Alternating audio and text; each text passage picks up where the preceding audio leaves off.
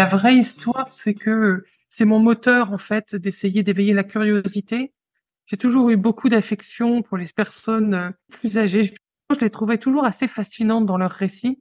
Et je me suis rendu compte que dans le monde de l'entreprise, on cohabitait les uns avec les autres et qu'on ne se connaissait pas. Et surtout, on ne connaissait pas les plus âgés. Écoutez le 65e épisode de PLAF. PLAF, c'est le podcast dont l'objectif est de faire entendre et de combattre les discriminations dans l'emploi subies par les femmes dès l'approche de la cinquantaine. PLAF, c'est l'acronyme de Place aux femmes fortes. Je m'appelle Claire Fleury, je suis retraitée, passionnée par les mutations du monde du travail, mobilisée contre les inégalités en campagne pour contribuer à déconstruire les stéréotypes agistes et sexistes. Mon invité d'aujourd'hui, c'est Caroline Sarro-Le Carpentier. Caroline a créé le cabinet conseil ICI. Ici, c'est l'acronyme d'intelligence collective intergénérationnelle. Et l'activité de ICI, selon Caroline, c'est promouvoir auprès des entreprises les liens intergénérationnels comme facteur de performance. À vrai dire, c'est pas tellement son travail qui m'avait intéressé au début. C'était plutôt le post qu'elle avait posté sur LinkedIn et qui parlait d'un jeu qu'elle avait organisé pour animer un dîner entre amis.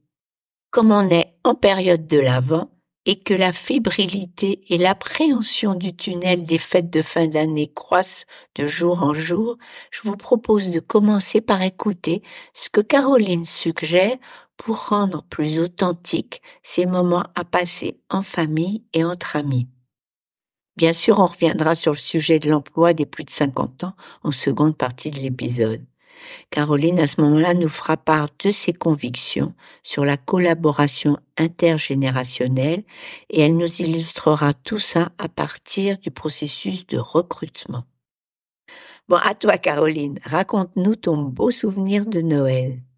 Euh, et donc, j'ai trois enfants et je leur ai dit ce que j'aimerais bien, c'est que ce Noël soit un peu particulier et j'aimerais bien qu'on passe ce moment-là pour que vous alliez à la rencontre de grand-père et grand-mère pour que vous connaissiez un peu plus vos grands-parents. Et donc, ils sont amusés à prendre des bouts de papier, dessiner et écrire des questions qu'on a ensuite pliées et qu'on a apporté le soir de Noël et qu'ils ont tour à tour ouvert et ils ont posé aléatoirement des questions soit à papa, soit à maman. Euh, comment s'appelaient tes meilleurs amis quand tu étais jeune? Est-ce que tu te souviens de ta plus grosse bêtise? Qu'est-ce que tu aurais aimé faire euh, si tu n'avais pas fait ce boulot-là Où est-ce que tu rêves d'aller? Et enfin, moi, j'en ai gardé un très bon souvenir. Je crois que aussi, et ce dont je me souviens, c'est des yeux brillants de papa et maman. Oh, ça, on veut bien te croire. Bon, il y a un autre jeu que tu as publié sur LinkedIn avant l'été. Alors, je l'explique brièvement. Il s'agit de préparer une liste de questions, de les écrire chacune sur un quart de feuille blanche et de replier le papier. Toutes les questions sont mises dans un pot commun. Le premier joueur tire un papier, lit la question et y répond. Alors tu avais donné une liste d'une vingtaine de questions possibles, du genre quel était le prénom d'un ou d'une de tes amis d'enfance et quels sont tes souvenirs avec lui ou avec elle? De quel défaut voudrais-tu te débarrasser? J'avais 24 questions, j'en ai 50 aujourd'hui. Donc je te communiquerai ma liste, Claire. Je pense que le petit jeu qui est intéressant, c'est de faire coparticiper les invités. Donc de laisser à chacun d'écrire des questions en plus de celles que que je pourrais proposer parce que ça donne encore un autre cadre de référence et un autre indice sur ce que les uns et les autres viennent chercher dans un jeu comme ça c'est émouvant, c'est drôle, on rit, on se découvre. Combien de fois on fait des dîners où on a parlé de tout et de rien, on se souvient plus de quel dîner on a fait quoi, etc. Là, tu te souviens. C'est des moments datés. Parce que c'est des moments authentiques où chacun s'est révélé. Ce dont on va s'apercevoir maintenant, c'est que ton travail n'est pas tellement éloigné de ce dont on vient de parler. Euh, comment est-ce que tu le présenterais? Mon travail, euh, mon travail d'aujourd'hui, simplement, c'est essayer de créer des occasions de dialogue entre des jeunes dans les entreprises et des plus vieux dans les entreprises. C'est très schématique, mais ça résume ça. C'est ce que j'appelle des dialogues intergénérationnels. Bon, tu as souvent raconté dans des conférences ou sur ton TEDx des événements de ta vie qui t'ont conduit à développer cette activité. Ça a été une préoccupation et un choc à l'enterrement du papa d'une amie. Euh, ça franchement, ça a été, euh, ça a été euh, très marquant. Je, je, me suis demandé ce jour-là s'il fallait vraiment attendre que les gens meurent pour connaître leur vie. Et tu vois, à chaque fois que j'en parle, ça me remonte et j'ai des sanglots qui remontent dans ma gorge. Peut-il vraiment attendre que les gens meurent pour connaître leur vie? Parce que ce jour-là, le jour de l'enterrement du papa de mon amie, il y a deux hommes qu'elle ne connaissait pas, qui sont venus et qui ont raconté l'histoire de son papa quand il était jeune. Et elle pleurait, elle pleurait, et je mais enfin, nous on riait parce qu'en fait c'était des, c'était des récits euh, qui étaient joyeux parce qu'en fait son papa était vivant, il, il avait 22 ans, 25 ans, il était très sportif. Et je me suis dit qu'en fait on n'est pas suffisamment curieux de ses propres parents, on n'est pas curieux de ses grands-parents, on cohabite les uns à côté des autres. Est-ce que tu as procédé, on pourrait dire par analogie, c'est-à-dire transposer cette prise de conscience personnelle avec ce qu'on vit dans les entreprises? Vivre les uns à côté des autres, ne pas se rendre compte de toute la richesse des expériences vécues par les plus âgés et en perdre tout le bénéfice? Alors, ce serait rapidement dit et ce serait euh, post-rationaliser l'histoire. La vraie histoire, c'est que c'est mon moteur en fait d'essayer d'éveiller la curiosité parce que c'est comme une force, comme une vengeance, comme une comme une guerre en fait, comme une une un combat, un, tu vois, une espèce de raison de vivre. C'est celle-là. Euh, et je me suis rendu compte ensuite que dans le monde de l'entreprise, on cohabitait les uns avec les autres et qu'on ne se connaissait pas et surtout on ne connaissait pas les plus âgés on avait tendance à décrédibiliser l'accumulation de compétences des plus âgés. On les regardait en, les regardant avec un peu de peine, en se disant qu'ils étaient complètement dépassés. On omettait complètement l'histoire qui les avait précédés. On omettait complètement l'accumulation d'expériences, de compétences, de savoir qui, qui avait précédé ce moment-là. Et donc, par manque de curiosité ou d'intérêt, on passait à côté d'énormément de, d'opportunités de connaissances pour nous-mêmes, mais d'opportunités de même de performance opérationnelle. Pourquoi réinventer en permanence que d'autres? Ont essayé d'inventer avant nous Et si on allait juste aller par le biais de la curiosité, juste aller les questionner, les challenger un peu, leur montrer ce qu'on fait, leur demander leur avis.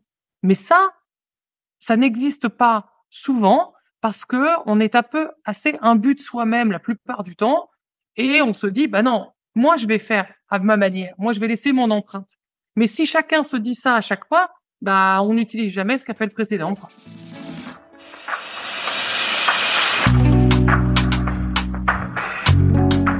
Alors tu vois Caroline, depuis que j'ai commencé ce podcast, je me pose tout le temps la question du pourquoi de l'agisme.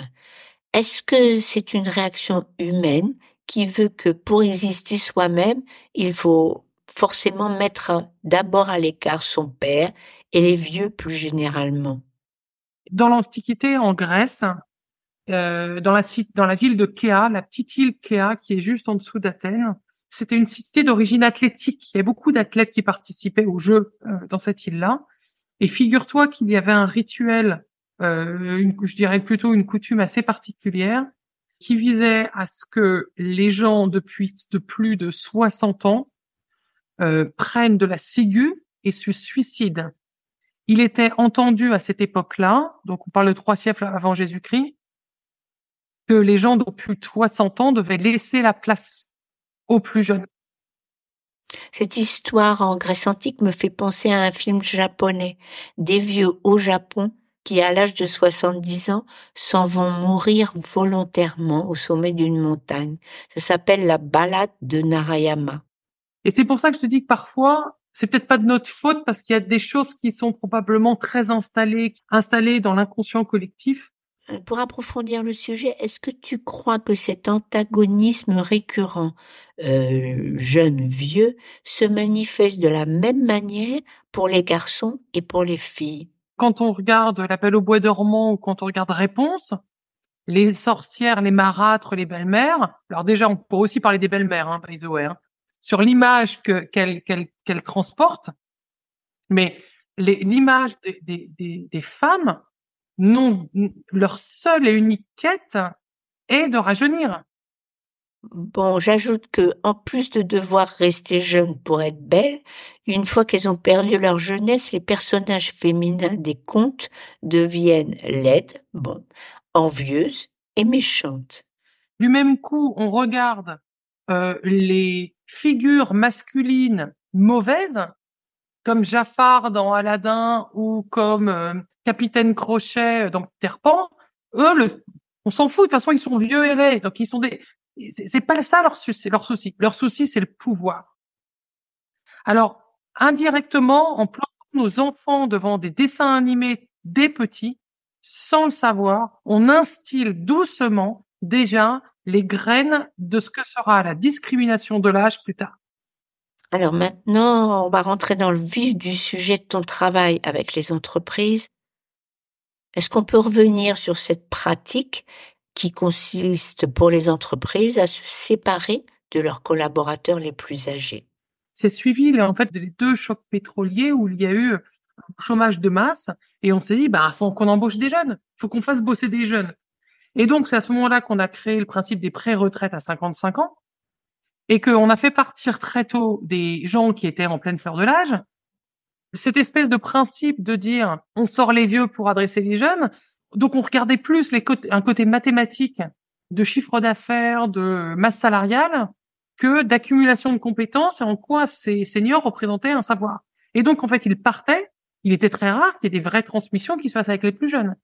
Donc les jeunes arrivaient dans l'entreprise, ils arrivaient un peu comme orphelins parce que on n'avait pas transmis euh, l'histoire de la maison, les mythes fondateurs, la culture d'entreprise, ce qui faisait que l'entreprise était singulière par rapport à une autre. Et quand tu parles à tes clients, est-ce que tu peux dire que tu ressens un début de frémissement, de changement de ce point de vue? Là, j'ai senti un changement depuis, depuis qu'on adresse vraiment le sujet de la valeur des seniors sur le marché du travail. Depuis que les seniors, enfin les seniors, les gens de plus de 50 ans, 55 ans se réveillent aussi en se disant nous avons de la valeur, nous sommes en pleine fleur de l'âge, nous sommes des trésors vivants pour les entreprises. Donc que eux se mettent en mouvement déjà et d'une, que d'autre côté il y a cette réforme des retraites qui se disent mais les chiffres montrent que les gens se font sortir à 55 ans. Si on doit bosser jusqu'à 64 ans, il y a un trou dans la raquette. Et les entreprises là, tout d'un coup, j'ai commencé à avoir des appels entrants de gens qui disent il semblerait que vous fassiez la promotion de la collaboration intergénérationnelle pour de la performance. Est-ce que vous pouvez nous en parler? Parce que nous, les gens cohabitent, mais on aimerait tirer profit de ce qu'ont accumulé les plus anciens. Et on voudrait aussi que les jeunes soient proactifs dans les décisions d'entreprise parce que c'est aussi ça ce qui est demandé par les jeunes générations. Je veux participer au projet de mon entreprise. Donc, il faut concilier les deux.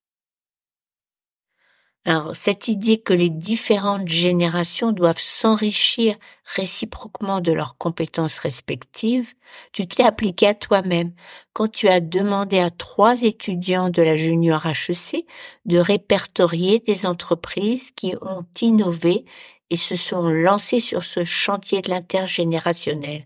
Est-ce que tu peux nous donner un aperçu des résultats de cette étude?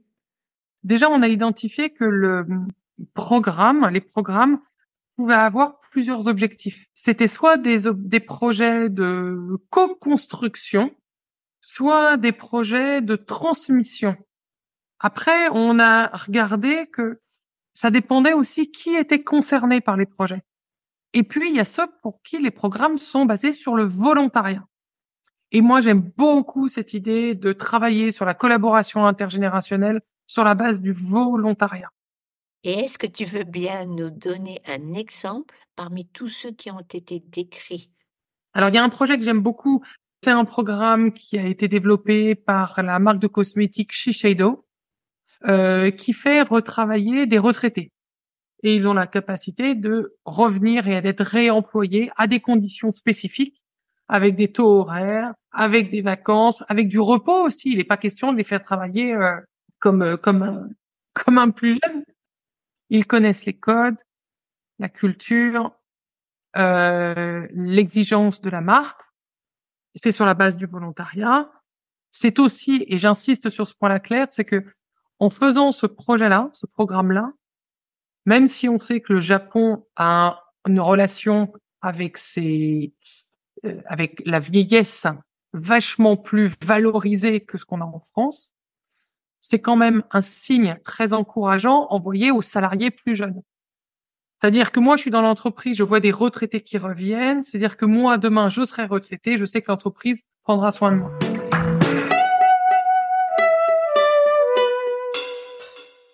Bon, j'aimerais bien terminer avec une situation professionnelle où les préjugés à l'égard des candidatures plus âgées, bah alors jouent à plein. C'est la situation des recrutements. Alors tu avais consacré une de tes newsletters à ce sujet et on aimerait bien entendre ce que tu préconises. En fait, ouais, sur des techniques, enfin c'est une proposition, il y en a peut-être plein d'autres. C'est faire appel à l'approche neurocognitive et comportementale dans lesquelles on parle des modes mentaux. Dans les modes mentaux, il y a euh, les modes mentaux euh, automatiques et les modes mentaux adaptatifs. Le mode mental automatique, c'est celui qui probablement régit ton quotidien à hauteur de 70%. Voilà. C'est ce qui te permet de passer tes journées. Euh, cool, tu fais ce que tu sais faire. et la plupart du temps, le stress, la, la, la, la, un stress qui monte est un très bon indice pour dire qu'on est arrivé à la limite du mode automatique et que là, il va falloir changer et basculer dans un autre mode, sinon on risque de prendre des mauvaises décisions. L'OCDE a, a communiqué sur des chiffres en 2019. Il a, ils ont dit que la discrimination liée à l'âge Oh, je t'interromps car je suis sûre que le chiffre que tu vas donner mérite d'être le chiffre plaf de l'épisode. La discrimination liée à l'âge représentait une perte de l'ordre de 6% de la masse salariale. Dans les mauvaises décisions de recrutement, d'évolution, de formation ou de départ. Puisque les entreprises fonctionnent aussi à la data, aux résultats, aux chiffres, il est important de, de mettre l'un en face de l'autre des convictions et des réalités financières. La plupart du temps, quand on fait un entretien de recrutement et qu'à la fin du entretien de recrutement, vous dites, je le savais, je savais que c'était pas, ça, allait pas le faire, c'est que votre entretien a été raté. Ça veut dire que la personne n'a pas lâché prise et surtout n'a pas posé les bonnes questions parce qu'en fait, il était dans un biais de confirmation. Il n'a posé que des questions où il allait être garanti d'avoir des résultats qui le confortaient dans son dans sa première idée. Et donc la routine, la persévérance, la simplification, la certitude, l'empirisme et l'image sociale, ça, c'est la manière dont tu es régi au quotidien, c'est au mode automatique. Dès lors qu'on va on va passer un entretien de recrutement avec quelqu'un de plus âgé, il va falloir se challenger soi-même dans la qualité des questions qu'on va, qu'on va pouvoir poser pour se laisser surprendre. Et on va essayer de se questionner non pas pour se rassurer, mais essayer de se questionner sur des sur des zones qu'on n'aurait pas forcément identifiées. Et donc, on va commencer par être curieux. On va poser des questions sur, par exemple, ces points, les points communs que je pourrais avoir avec lui. Je vais me dire, euh, qu'est-ce qu'il a que je n'ai pas aujourd'hui dans mon équipe, par exemple. Si j'acceptais de l'apprendre, qu'est-ce que j'apprendrais de nouveau à ses côtés? Complètement différent de, que de demander, bon, alors c'était quoi votre dernière expérience? Euh, On peut se poser la question de qu'est-ce qu'il a mis, qu'est-ce qu'il ou elle a mis en place ces dernières années pour rester à la page, pour se maintenir, pour enrichir ses compétences? Si je l'apprends pas, je l'apprends pas aujourd'hui, quelle autre solution je pourrais envisager? Mais surtout, qu'est-ce que je perdrais? Une autre question aussi intéressante, c'est je l'embauche, mais son intégration est un échec. Pourquoi? Une fois que tu as ton pourquoi, tu peux te dire ah bah alors comment est-ce que je fais pour l'anticiper dans ces cas-là? On peut se dire aussi ça c'est le troisième mode euh, euh, adaptatif, c'est travailler la nuance. Par exemple, euh, quelles conséquences inattendues j'arriverai à déclencher avec l'embauche de cette personne? Pour lui, pour elle, mais pour moi, pour mon équipe, pour l'entreprise. Si je regardais cette situation dans six mois, qu'est-ce que j'en dirais? Ou bien, si euh, il était possible de tout se permettre, qu'est-ce que je ferais? Euh, Il y a une autre, et puis le, dernier, c'est ce qu'on appelle, et c'est la dernière, parce que ça, parfois c'est celle qui joue le plus, c'est l'opinion personnelle. Parfois, il y a beaucoup de décisions qui font qu'on ne prend pas de décisions euh, qui vont contre notre euh, image sociale. Et donc, la question qu'on peut se poser en face d'un recrutement d'une personne plus âgée, c'est si je tiens pas compte de la vie des autres, qu'est-ce que je ferais? Ces questions-là, elles ont un avantage, c'est qu'elles te font chercher dans ta tête et pas t'arrêter à la simple euh, je lui fais confiance, je lui fais pas confiance, je suis mon instinct. Là, faut pas suivre son instinct. Faut se poser des questions et faut forcer son cerveau à réfléchir.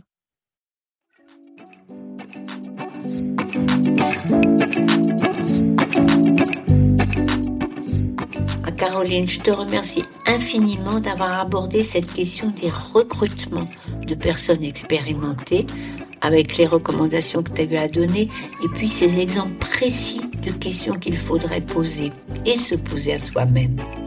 Alors en cette fin d'année 2023, comme en ont témoigné de nombreuses, nombreuses études, les candidatures des plus de 50 ans restent rejetées systématiquement par les entreprises engendrant du désespoir et de la précarité financière chez les chercheurs d'emploi qui basculent vite dans le chômage longue durée. Or, il semble que tous les acteurs se renvoient la balle à coups d'idées reçues et de stéréotypes conscients et inconscients. Ah, c'est le cabinet de recrutement qui ne présente pas de candidat senior, dit le chef d'entreprise. Ah, c'est le manager qui ne veut pas d'un vieux ou d'une vieille, dit le recruteur. C'est mon boss qui veut un junior dans son équipe. Sans parler du ministre qui dit c'est le chômeur âgé qui ne cherche pas activement du boulot. Avec les discussions sur la énième réforme de l'assurance chômage qui vont reprendre, j'espère beaucoup que ce sujet des chômeurs de fin de carrière parviendra à mobiliser l'opinion. En tout cas, pour ma je compte bien contribuer en 2024 cet épisode est le dernier de 2023, car exceptionnellement, je ne publierai pas le 22 décembre. Je vous souhaite une bonne fin d'année et espère vous retrouver le 8 janvier 2024.